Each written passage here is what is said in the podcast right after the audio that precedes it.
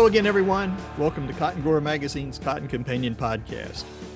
With the end of its crop progress reports for 2023, it appears USDA has declared cotton harvest all but complete. Now, their final report on November 27th showed that 83% of this year's crop was out of the field, and I'm sure the rest is either out or following very soon, which means gins are running full throttle across the cotton belt, and we're going to start seeing those final production numbers shortly after the first of the year. I'm Jim Steadman, editor of Cotton Grower, and I'm flying solo again today as my colleague and friend Beck Barnes is away on business for a few days. So, once again, we're going to keep things short and simple for this episode. As all of your uh, dear listeners know, it's been another roller coaster of a year for cotton. From one end of the cotton belt to the other, something or sometimes multiple somethings have impacted cotton production. It's never easy, but those natural and man made obstacles often make it that much more difficult. So, with most of the crop at the gin, we're going to sit back and take a little breather and visit with Dr. Bill Robertson. He's a retired Arkansas cotton specialist, now living life as a conservation agronomist from his home base in Bradford, Arkansas. Bill's been an active part of cotton production for many years, and he always brings a unique perspective to any discussion. We're going to bring him on in just a couple minutes, so be sure to stay tuned for some true pearls of wisdom and other thoughts from Bill. But first, our sponsor partner, the American Cotton Shippers Association, has a brief message they'd like to share. The American Cotton Shippers Association, also known as ACSA, is a trade association primarily made up of cotton merchants founded in 1924. ACSA members manage the majority of the world's cotton trade, providing services of merchandising, delivery logistics, and risk management to their customers. ACSA is proud to be celebrating its 100th anniversary this year. Join them in Scottsdale, Arizona in June 2024 for their centennial celebration event. Well, thanks to our friends at ACSA for that message and certainly for their support. Now, before we get to our discussion with Bill Robertson, we do have a bit of breaking news to share that'll likely be good news to some cotton growers in certain geographies. After successfully completing a comprehensive Endangered Species Act consultation process, Corteva's enlist herbicides appear poised for expanded use in formerly restricted counties in key growing regions across the U.S. Now, this uh, this, this ESA review was initially conducted by the EPA and largely confirmed by consultation with the U.S. Fish and Wildlife Service.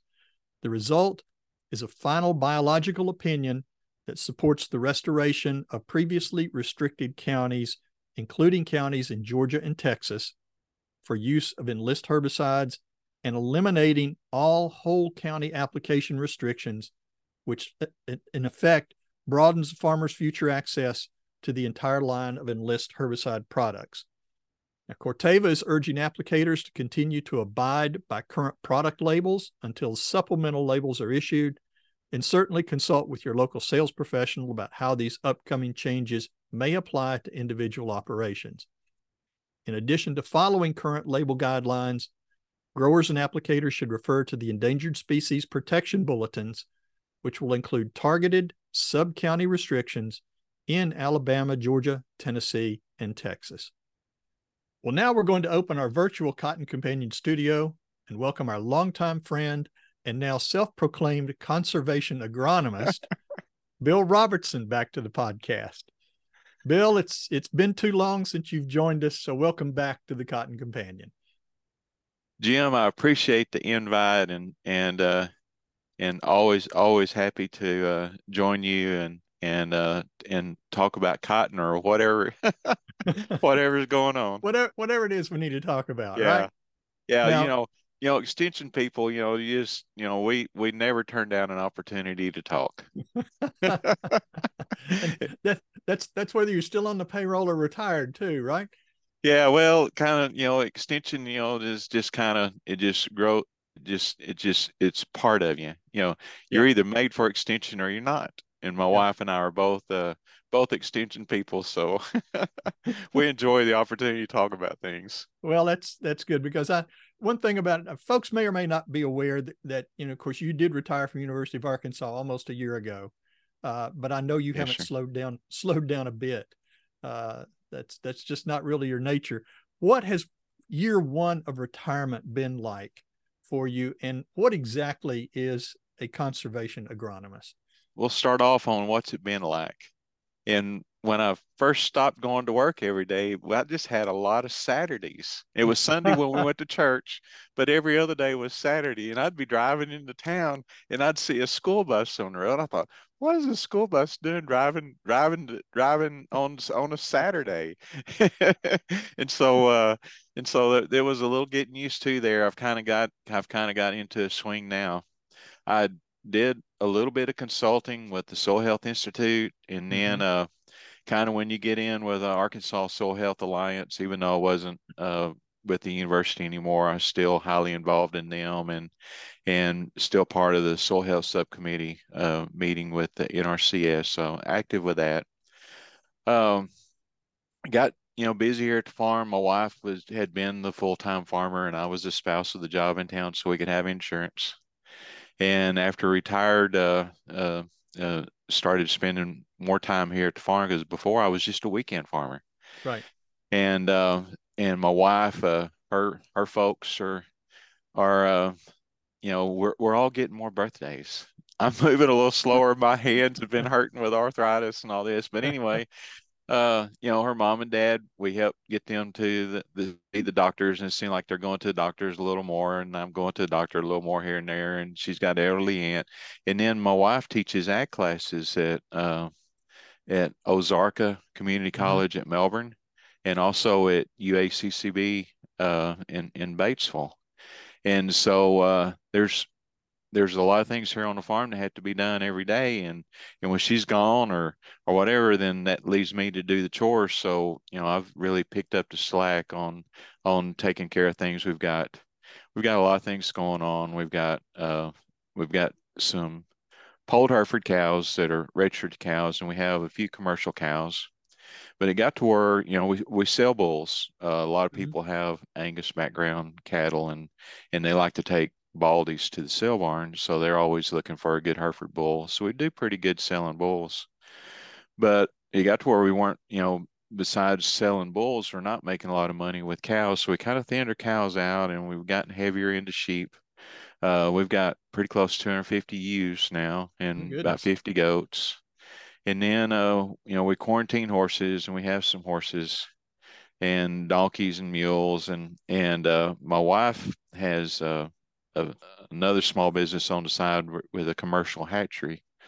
Um, she raises heritage uh, exhibition birds. Mm-hmm. So I have chickens, ducks, turkeys, and geese. And so we have those all separated by breed and breeding pens. And everyone's got a water bucket that needs to be cleaned out and have to be fed every day. And then we have some pasture pigs and and uh, you know the we have chickens, ducks, turkeys, and geese. And so we have quite an assortment of things. So so we're always the ones that that folks call on, and and we love Carrie and I love doing this to, to for petting zoos. We do a lot of things uh, kind of circle it back to ag awareness that we mm-hmm. do with with churches and schools here here locally.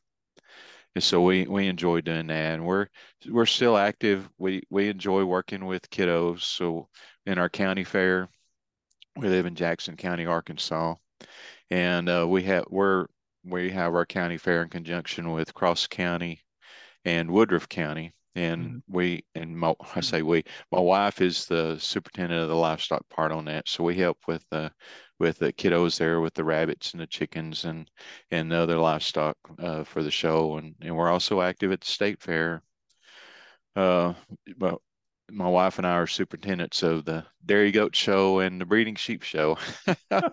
so that keeps us busy. I'm, I'm beginning to wonder if you've actually retired at all. yeah, well, the Farm you, Bureau. Just, or have you just shifted careers at this point? just kind of shifted careers. uh, Farm Bureau has both Carrie and I are on the board. Carrie rolled off uh, oh a couple of years ago is is our county president here in Jackson County. You know, Jackson County is a rice county, mm-hmm. and uh, so it was it was a little unusual. Carrie was the first female to be to hold the office as uh, county Farm Bureau president president and uh, and most all the other producers are are, are livestock. I mean, not livestock. We're the only livestock when the others are row crops with rice, uh, corn, and beans. and we have a lot of leadership in those commodities here in Arkansas. So we're so we feel very fortunate to to to to be able to be a part of Farm Bureau, and and they elected me onto the board this year. And uh, another thing going on uh, is uh, we were the 2023 Jackson County Farm Family of the Year. That's great. Congratulations. And so I think that's the first time a, a non-row crop farm has been Farm Family of the Year in Jackson County. So so we're we're staying pretty busy with things. Sounds good. Well, you know, during your your tenure on the academic and, and extension side, and even looking back in some of the previous roles with National Cotton Council and and other other groups, you've been a big proponent of soil health. And I know you mentioned you're doing some work with the Soil Health Institute right now. How did you get interested and involved in that? And and from your perspective, how far have those practices advanced over the past decade or so? Yeah. Well, I really got interested in that when I was working with the National Cotton Council. And I think as most agronomists, I know myself as an agronomist, I really, except for, you know, doing nutrient analysis or, you know, taking soil samples, I was really mostly just concerned with what was going on above the soil surface on a cotton plant sure. or, or corn or beans or whatever else I was growing. And then when I started with the Cotton Council, we were the sustainability was coming on, and and I never really give a lot of thought to the supply chain and what the supply chain needs and and and wants in in the raw products they source. And the sustainability thing come along, and uh, the the Field to Market Alliance for Sustainable Agriculture had the Fieldprint Calculator, and Andy Jordan and I did a lot of work, and we we ran a couple of pilots to to just see if that if that calculator would work for cotton. And he had a pilot in Louisiana, and I went back to my home home country in in uh, the southern high plains of Texas and had a pilot there, and and we helped that program come a long ways, and it, and it fit for cotton. Mm-hmm. And so when we looked at what the supply chain wanted is to be more sustainable, the the the biggest thing we could do was it all goes back to improving soil health and uh, so that's when I got started into that. And and you know you can't you can't sell something to somebody if you don't believe it and understand it yourself. You know, mm-hmm. Jim. That's and so there were a lot of things I had to learn about soil health, and and the quickest way for us, especially here in the mid South, to improve soil health is to to utilize cover crops and reduce tillage. Because you know, if you look at what NRCS, you know, there's four basic uh, things we can do to improve soil health. And one is to, to armor the soil, to keep it covered, keep residue on that soil surface. You know, that helps um, with our temperature, uh, cooler temperatures, and uh, helps retain soil moisture. Having living roots in the soil as many months out of the year as you can. And and I don't know if I may be getting a little long because you may have to wind me down a little bit, but but Jim, I remember back in college in in graduate school, uh, taking a plant physiology course, and we talked about root exudates. And you know, there's so many the the Krebs cycle and all all these different cycles and counting ATPs and all this stuff was, you know, it was all overwhelming for a farm boy like me. But uh, when we got into root exudates, it just seemed like the silliest thing ever. And and and my main my main thought on that was okay is this going to be on the test? Because you know i just wanted to discount root exudates but root exudates are a big part of improving soil health. Uh, and and i didn't realize this till i started learning more about uh, soil health and root exudates and all that that that a corn plant when it's very actively growing i've seen papers where they they feel like it leaks 70% of all the the sugars that it makes in a day over the course of the year between 35 and 40% so the plants are are are feeding and tending the microbes in the soil just like as farmers livestock mm-hmm. farmers we feed and tend to our livestock they are feeding and tending to theirs and and it's so interesting that plants can can can um, leak out certain compounds to signal the soil microbes to get them specific thing. So they communicate back and forth and you know the first time you hear things like that you think oh that's bs i know when i started getting into this that bs flag went up the flagpole a whole lot of times. And you know i visit with people and and say okay we got a hard pan. What what do we need to do? I say well plant a deep rooted cereal crop. Uh, and um, and that'll go a long way toward reducing compaction. I said, well, I already got, I already got a hard pan. Do I need to break that out? Oh no, no, no. Once I started doing a cover crop, I never had to do any deep tillage. Poof, there goes the BS flagpole, or BS flag at the flagpole.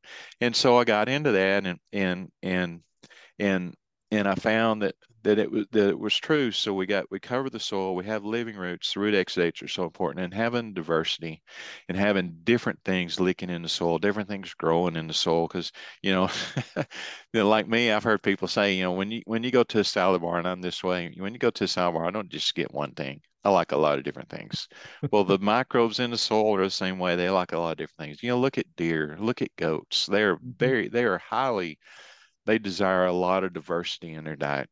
And and then so those three things really go a long ways toward helping build soil structure. And so the number four thing is is to not destroy the soil structure, so reduce our tillage. So those big four things are what we can do to improve soil health. And so I started trying to learn those things. I visit with farmers and and have to figure out, okay, that can't be true. And then I'll look at it, say, okay, it is true. And then the science part in me say, okay, why is that true? Mm-hmm. And so I learned a lot of those things. But I first started here on the farm. So I was working in the National Cotton Council. I wasn't working in a cotton field. And so I was trying those things here in our pastures. And and it was just amazing to me with the farm we bought. We bought it was pretty cheap. And then it's cheap. The lady at the lady owned it before, bless her heart. She had a lot of horses, and horses are terrible on pastures and compaction was out of this world and there was there was a couple of cows here on the farm that came along with the farm because nobody could catch them so they just stayed here. And the cow patties would just hang around forever because there was no life in the soil. Yeah. and so i started trying some of these things and richard petcher in alabama. I went to a, a presentation. I know the it used to be the the cotton short course. Now it's the row crop short course going on in mississippi right now uh, I met him there and he was talking about cover crops. I said, okay, I got to try this. And so he set me up on some things. I learned a lot working with him and working on pastures. And it worked so good on pastures.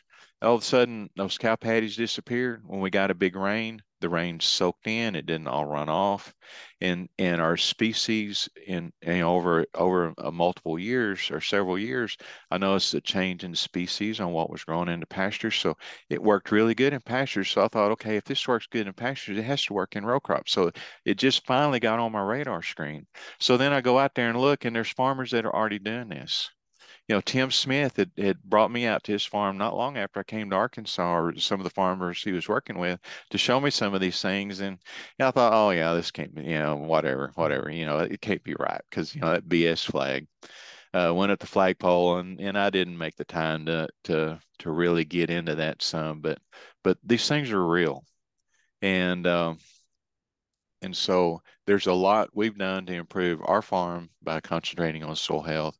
And then there's some farmers that we've worked with over time that I've seen some big improvements on their farm with, with uh, by improving soil health. But you know, Jim, we and and I know this isn't the first time a cotton person or even any kind of production agriculture person has ever said. Right now, we're in between a rock and a hard place. Mm-hmm. You know, you look at the price of cotton, you look at how much things cost.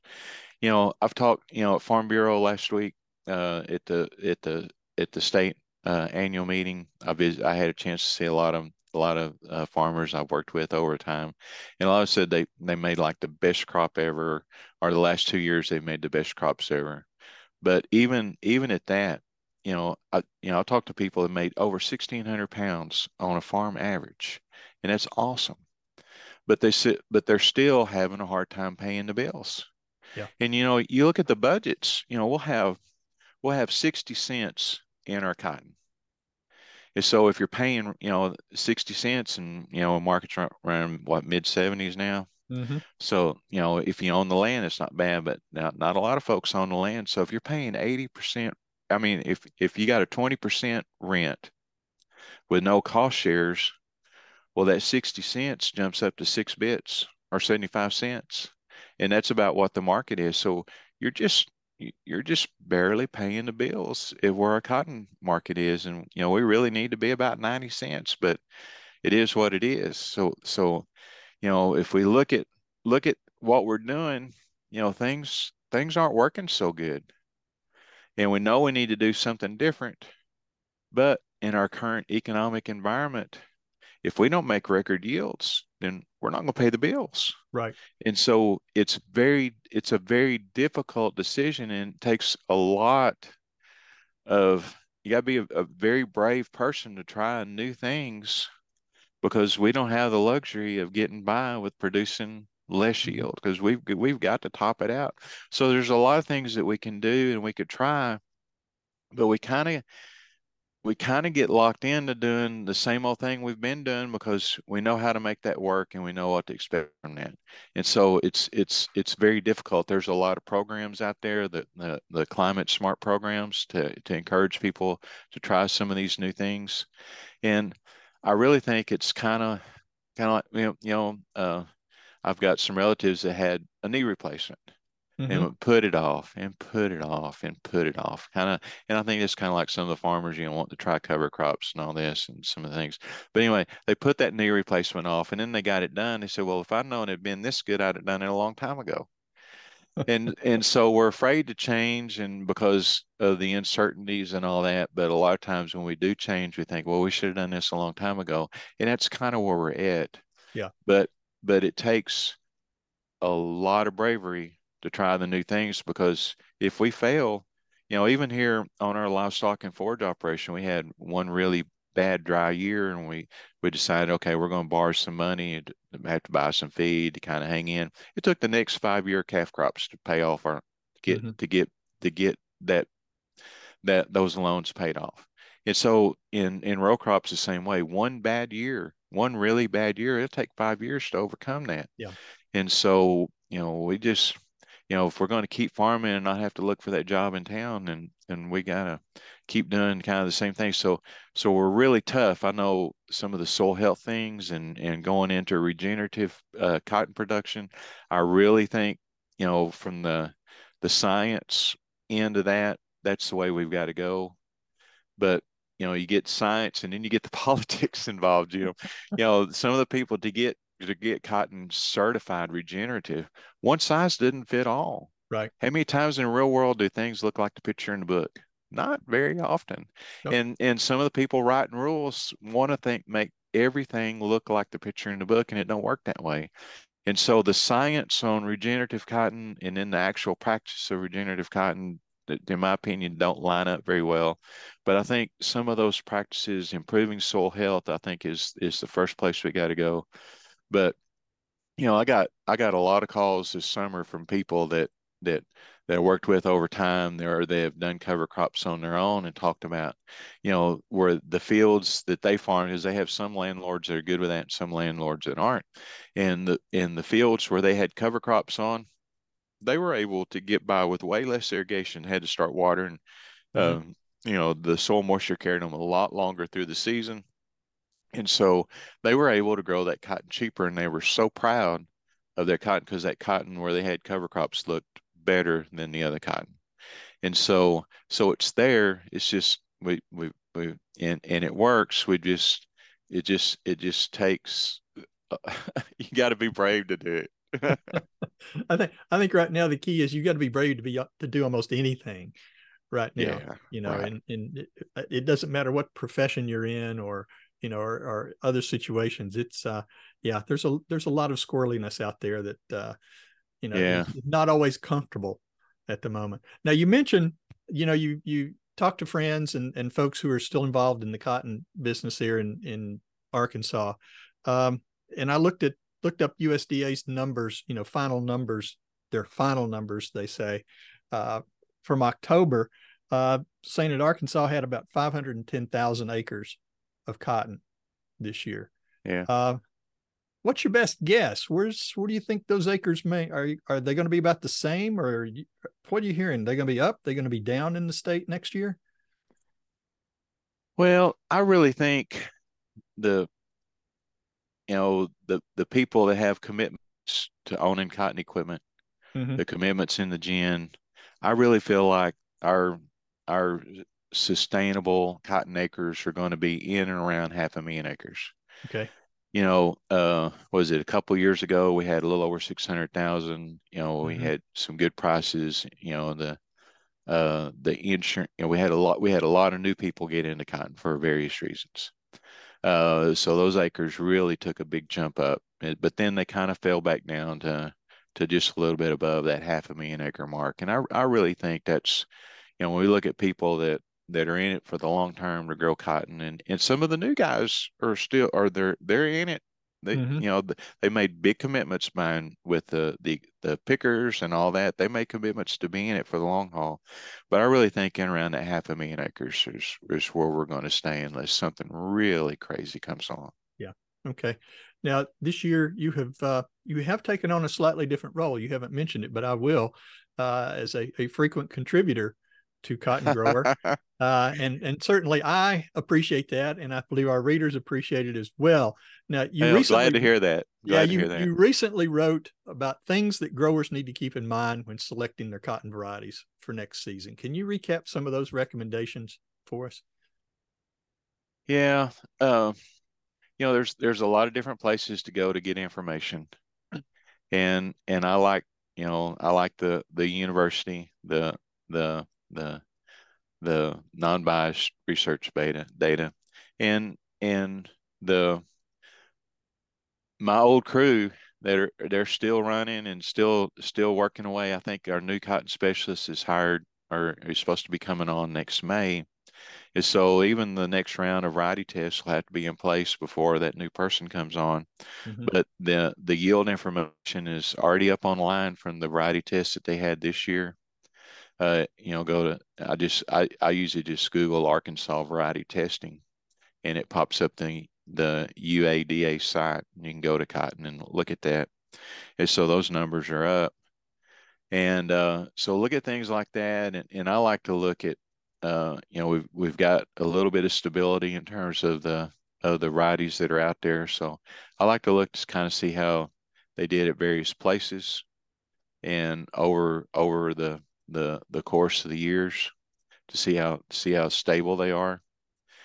Uh, I you know when I look at data, you know Dr. Bourland has an excellent variety testing program in Arkansas, but you know he has over fifty some odd varieties, mm-hmm. and you know we've got some of our some of our racehorse varieties. If everything is right, well, man, they they go to town. But but if you don't, if you if you're a little late on this or you don't quite do uh, some of our plant growth regulators, some of the different things, then they don't they don't shine as well as they could. And so he doesn't have the luxury of doing things like that. And I know that with the the large blocks that that uh, that the the cotton guys are doing with the university, they can they have a smaller number of varieties, and they can manage those more timely with some of our inputs. And so uh, they'll be a little different in yield. So, so a lot of times I, I like to look at see how they rank from one another over the uh, over the course of locations. And you know, in Arkansas, we've got the luxury of looking at you know some lighter soil, some heavier soil. We've got with doc, with Dr. Bourland's variety test at Judd Hill, we've got uh, he's at that location's pretty hot with vert wilt. Mm-hmm. And so we've got places that we can go to look at different things and and he does great bacterial blight uh, screening, and I know that's very important, especially some of the some of our northern counties, the bacterial blight tolerance of varieties. You know, you either have it or you don't. yeah. And so that's very that's a very important decision when it comes to to variety selection. So so look at some of those things, and and uh, and two, you know, I like to to kind of mix. You know, never want to have one variety, but I want to kind of mix things up with with variety maturity too because you know just can't put all your eggs in one basket. You know, some years, you know, our earlier right earlier maturing varieties might do better, and some years our later maturing varieties might do better. But we also got to think about, you know, we've got, you know, these million dollar pickers. We've got a lot of acres on those, mm-hmm. so we have to get those in the field as quick as we can. Is so planting some early maturing varieties on the front end of your planting window, so we can have a place to put a picker in the field uh, the middle part of September here in Arkansas really does make a lot of difference because, you know, if you look, our our the hours we can have a machine running on the front end of the season of the harvest season is is a, is a lot more than the hours in the day toward the tail end, we got longer days and we got earlier starts. And a lot of times our, our, our soils are drier. We can, we can cover a lot more acres. So I've heard a lot of people saying, I truly believe this myself, that a day on the front end of the harvest equals a week on the back end of the harvest. And we know nothing works good in the mud pickers especially these round module pickers. You know they're kind of they're you know you ride i ride in those and visit with people and you know they're they they they some of them have them turned a lot of them have them turned up and all that and they're still a little underpowered. Because you know when you're going in that heavy gumbo mud when it's wet picker's kind of moaning along, and then all of a sudden, when that round modular, when that round baler kicks in, it just whoa, it really pulls it down, and so it just you know things things don't work good in the mud. No. So so having some strat, you know, having a strategy to get the picker in the field as quick as you can is certainly one. And we we look at yield a lot. Um, also want to think about fiber quality. We've got uh, some varieties that are pretty comparable in terms of yield. Some have better fiber quality than others, but but you know, Jim, the last few years we've had some some really good weather, really good falls. It's been hard on livestock and forage guys because and and people planting cover crops because we've had some really dry falls and it's hard to get some of our our winter annuals going because uh, it's just been so dry. But but man, we got beans out, we got rice out. We got cotton out really good this year. And but in our cotton, the grades are really good. I've talked nearly everybody I talked to said they're they're well they're overloan uh, mm-hmm. price on their cotton with premiums and all that. And uh, so so you're spreading that risk out. And you know, I liked you know, if I'm in Northeast Arkansas, I like to look at, you know, Missouri's got a great testing program. Tyson over in mm-hmm. Tennessee's got a great testing program. So I can like to look at a lot of different things. And then the, the companies, they do they do a lot of good testing too and and compare and see how their varieties compare to one another and and and get a chance to see how how some of the newer varieties coming along are doing. I've heard a lot of really good things about some of the ThryvOn varieties, and you know, there's mm-hmm. some other people that's got those coming. And physiology, the phys- physiologically, I think they grow a little bit different, and and I think they have a little more horsepower on the front end. And and I've talked to people that was have been really excited about how well some of those varieties have done on some of their poorer ground because they just got they've got extra horsepower, that extra up. You know, mm-hmm. like I talked about that picker being underpowered. Right. Well, these have these have you know uh, just a little extra help there, and it seems like that's uh, giving them a little bit of advantage. I, I don't know how the the yields on those compare or anything, but but I'm excited about some of the new technology that's coming to see how that fits in. But but still. You gotta you gotta stay with what bring you to the dance, and you need to try some of the new varieties on your for yourself, mm-hmm. but but not get uh, too overly excited about some of the new things and and put too many of your eggs in one basket and have a bad year or have a bust on them and and uh, be looking for a job in town. Yeah, well, you know, this is the time of year. You know, as as harvest has ended and plots have been have been picked and and examined and things like that. I mean, we are we are literally moving into the new cotton variety introduction phase yeah. of, of the business and and some of that will i think here within the next week we'll probably get the get the first view of uh, of what some of those varieties are going to look like from from now yeah. until probably in first of february mid february and it's always an exciting time just you know the it gives the seed companies have worked put a lot of work into this and you know and they've got an awful lot of confidence in their in their research into varieties. And yeah. you know, i don't think anybody's nothing nobody has brought anything out questionable in the last several years. Everything seems yeah. to be everything seems to be great. You know, the new varieties coming on, they have to win a lot of tests to get to where they are. Right. And and I kind of and and I have to think about that when you look at some of the the large plot variety tests that the the companies, I mean that the extension does. You're not here in, just in Arkansas, but in other places. When you have ten or twelve varieties, you're all those those are the cream of the crop. Mm-hmm. I know when we sell bulls, Jim, we take a bunch of good bulls up there, but sometimes we'll we'll take a bull up there that really doesn't need to work on somebody's farm as a bull, Yeah. But when you have that bull up there that's just kind of a mediocre bull and you get all these other fantastic bulls, and you can really appreciate how much better those fantastic bulls are than just a mediocre bull. and so sometimes we, we forget about that. We look at this and all these, you know, these 10 varieties or 12 varieties that we're testing in, in these uh, large plot tests, these are all really good bulls. Sometimes, you know, somebody's going to win, somebody's going to lose. Yeah. But it's hard to appreciate how good they all are compared if they if you had just just an average bull there. So I kind of think about our variety testing program like our marketing strategy when we try to sell bulls to people. Yeah. Because if you don't have that one out there, they really can't appreciate how good some of those little bull calves are. Yeah. That's that's great. So looking ahead, you know, getting ready for another new year. Uh what's next for you looking ahead next year? What's what's on your agenda? Well, we're just gonna gonna keep on keeping on. Uh, Uh-huh. I know I, I visited with uh, my NRCS buddies on some things, and and I may look at uh, exploring the potential to for to be to do some things with them with as a TSP, a technical service provider, Mm-hmm. because there's going to be a really great need for more uh, soil health management plans, and um, and I don't know if you know to look into some of the nutrient management plans, but some of the plans that are coming along that they're going to need people to have to qualify for some of these climate smart programs that are out Mhm. there. Right. There's going to be a really ne- big need for people to, to help farmers write those plans.